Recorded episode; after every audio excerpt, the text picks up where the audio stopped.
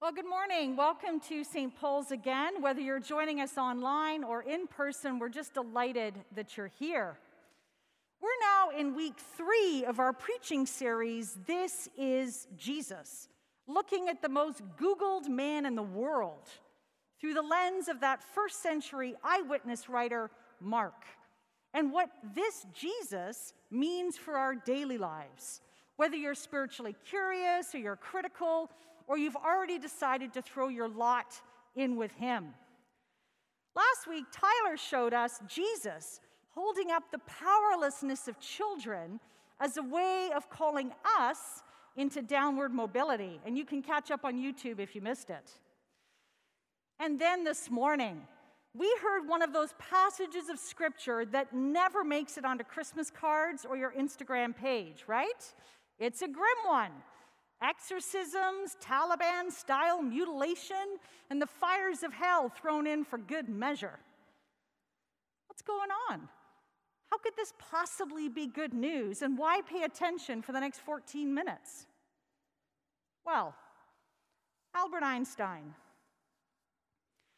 If I were given one hour to save the planet, I would spend 59 minutes defining the problem and one minute resolving it. In the Harvard Business Review, Dwayne Spradlin wrote this When developing new products, processes, or even businesses, most companies are not sufficiently rigorous in defining the problem they are attempting to solve and articulating why those issues are important. Mark chapter 9 puts some dark and violent words in the mouth of Jesus, and as disorienting as they initially are, I think what Jesus is trying to do here is help us diagnose the problem underneath all our other daily life problems. You know, our insecurities, our fears of failure, our strained and broken relationships, concerns about money, right? Real life. And Jesus is not trying to help us develop new products or even necessarily save the planet. But this Jesus does want us to know what's at stake in how we live our lives and how we try to find significance and success. And as we'll see, Jesus may not be asking us to take him literally with self mutilation and the fires of hell, but he sure as hell is asking us to take him seriously. Together, let's look at the problem underneath all our other daily problems and how significance and success is found through suffering and sacrifice. If you have your Bible on your phone or the Pew Bible in front of you, you might want to keep it open to Mark 9, 38 to 50. Feel free to take it out.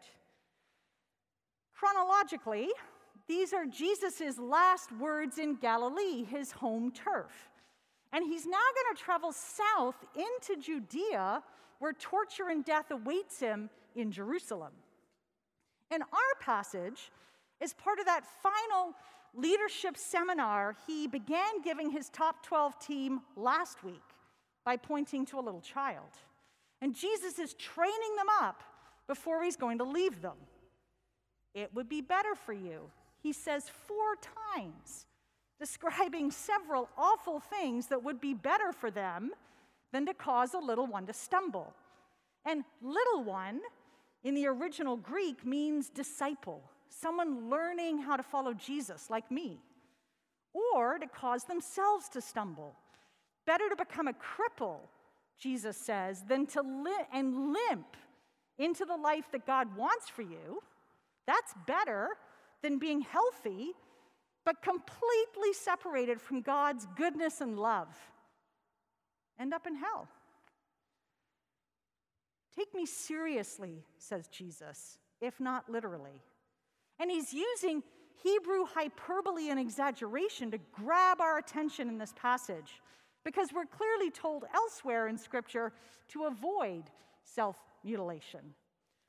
And what Jesus wants us to take seriously, which is really good news, is that our lives are designed to have significance and success. You want a life of meaning and impact?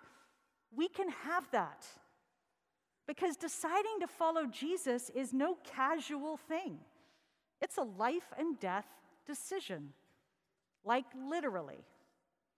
Quite obviously, for those first disciples, because things were not only about to get ugly with the religious and political authorities of the day, but things would also get ugly if the disciples failed to take themselves seriously enough. You don't get days off as a disciple, Jesus makes clear. You don't get days when you can decide to tell casually racist jokes, hoard your investment windfall, enjoy your resentment about how your friend mistreated you, or withhold forgiveness from your boyfriend. You can't decide to just blow off steam by watching a little porn, tear someone down on Twitter, or shrug your shoulders about climate change. American preacher and writer Barbara Brown Taylor puts it like this Everything disciples do has consequences. Everything we say counts.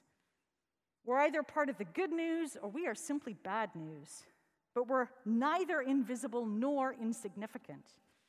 Our lives matter, our words matter. We have power we don't even know about. And if we use it to cause anyone to stumble, to lose faith, to question God, to pull away from the light, then we'd be better off at the bottom of the sea. The good news in this dark passage is that we are designed to have lives of significance and success. We have power we don't even know about.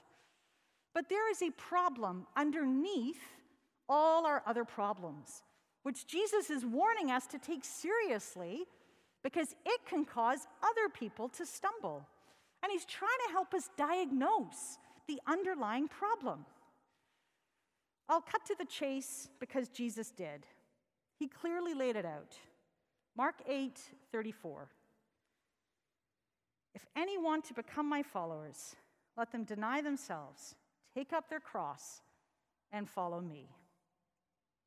By time we get to Mark 9, Jesus has already told his team twice that he's going to be rejected by the establishment, tortured, and die. The issue was the disciples still hadn't grasped that if they wanted to be his followers, they too were going to have to suffer and sacrifice. The problem underneath all our other problems is that we look for significance and success, like those first disciples, Problem is, we use the wrong methods. Let me show you. The first disciples were a total mess. Last week, we saw them self absorbed, jockeying for position and prestige. I'm the best. No, I'm the best. And we're not usually quite as blatant, but British cartoonist Ashleigh Brilliant is speaking truth when he said, constant and exaggerated sense of my own importance. If the disciples had grasped that Jesus meant it when he said he was walking towards his own death at Jerusalem, they would have realized how ludicrous it was to push and shove to get pride of place behind him. Our passage today opens with the disciples complaining that someone without the right credentials, not part of the inner circle, was casting out demons. But what's really going on is one little word Listen to this, verse 38. John said to Jesus, Teacher, we saw someone casting out demons in your name, and he was not following us. Us. Us, not Jesus. Their concern on the surface, it sounds legit, right? This is an unauthorized exorcist going rogue. Someone might get hurt. No, no, no, no, no. The real issue was the disciples' own insecurity. Because just before this incident, they had tried to cast out a demon and they'd failed. Their own insecurities and failures caused them to judge and want to exclude. Our insecurities are the source of all prejudice and exclusion. If the disciples had realized that suffering and sacrifice that Jesus was about to undergo was actually God's gift to humanity and creation.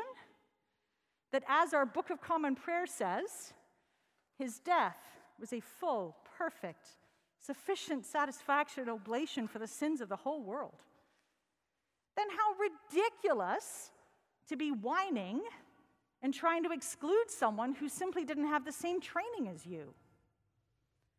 And then we have Hebrew hyperbole on full volume. If your hand causes you to stumble, cut it off. It's better for you to enter life lame than to have two feet and be thrown into hell. Problem is, we don't take ourselves seriously enough, Jesus says. We have power, and we can use it to be part of the good news or the bad news in other people's lives. There are sinful behaviors and patterns that are in my life and yours. Shrugging at climate change, holding on to resentments, casual racism. Frankly, we tend to tolerate it. We might feel vaguely bad about it, but we don't actually take any steps to really deal with it. Take yourself far more seriously than that because those first disciples were a mess self absorbed, insecure, judgmental, tolerant with their own destructive habits and sins. Sound like anyone you know? And I don't mean the person in the pew in front of you or on the sofa next to you right now. And my point is not to start listing all that ails us. Because, come on, most of us, if we turn off Netflix and spend even a few moments in quiet, we know full well what our personal list consists of. We know it. What Jesus is trying to do here is get underneath all those problems. If I were given one hour to save the planet, I'd spend 59 minutes diagnosing the problem and one minute resolving it. Underneath our insecurities, our self destructive habits and sins, is our failure to understand that if we want to learn how to follow Jesus, if we want to find significance and success, then just like Him, we are headed to that cross as well. That significance and success comes through suffering and sacrifice. And to the degree that you and I fail to grasp what that means for our daily lives, that's the degree to which all our other problems are going to flourish. And when we begin to glimpse that we are not only being offered the benefits of Jesus' death on the cross forgiveness, peace, hope, identity, purpose. The list goes on. Sign up for our Alpha course if this is new to you. But if we begin to glimpse that the suffering and sacrifice are also the path for us, that's when significance and success are within our grasp. Which then makes sense of one of the hardest parts of this passage for everyone will be salted with fire. It's our last verse. And there's only one other place in the whole Bible when fire and salt come together. It's in the book of Leviticus. When offering a sacrifice, you would salt it before you put it on the fire.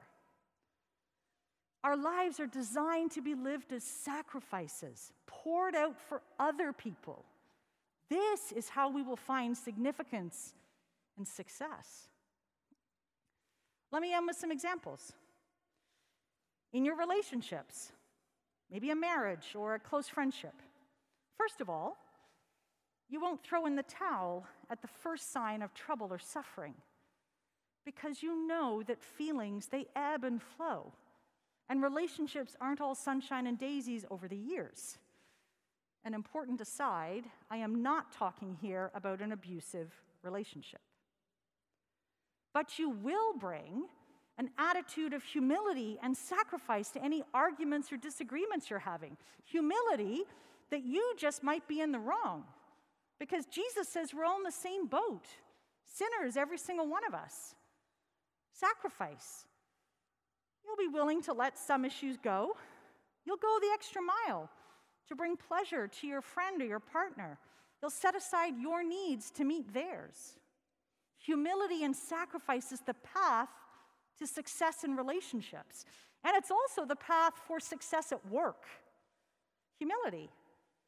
Might I actually learn something from my colleagues? I'd better ask. Not always needing recognition or the spotlight. Sacrifice. Going the extra mile. Giving the best of yourself to whatever work we've been given to do. And the same method, sacrifice and suffering, it's also how we find significance. Significance, I must be clear, in the eyes of God. Because at the end of the day, frankly, that's all that really matters.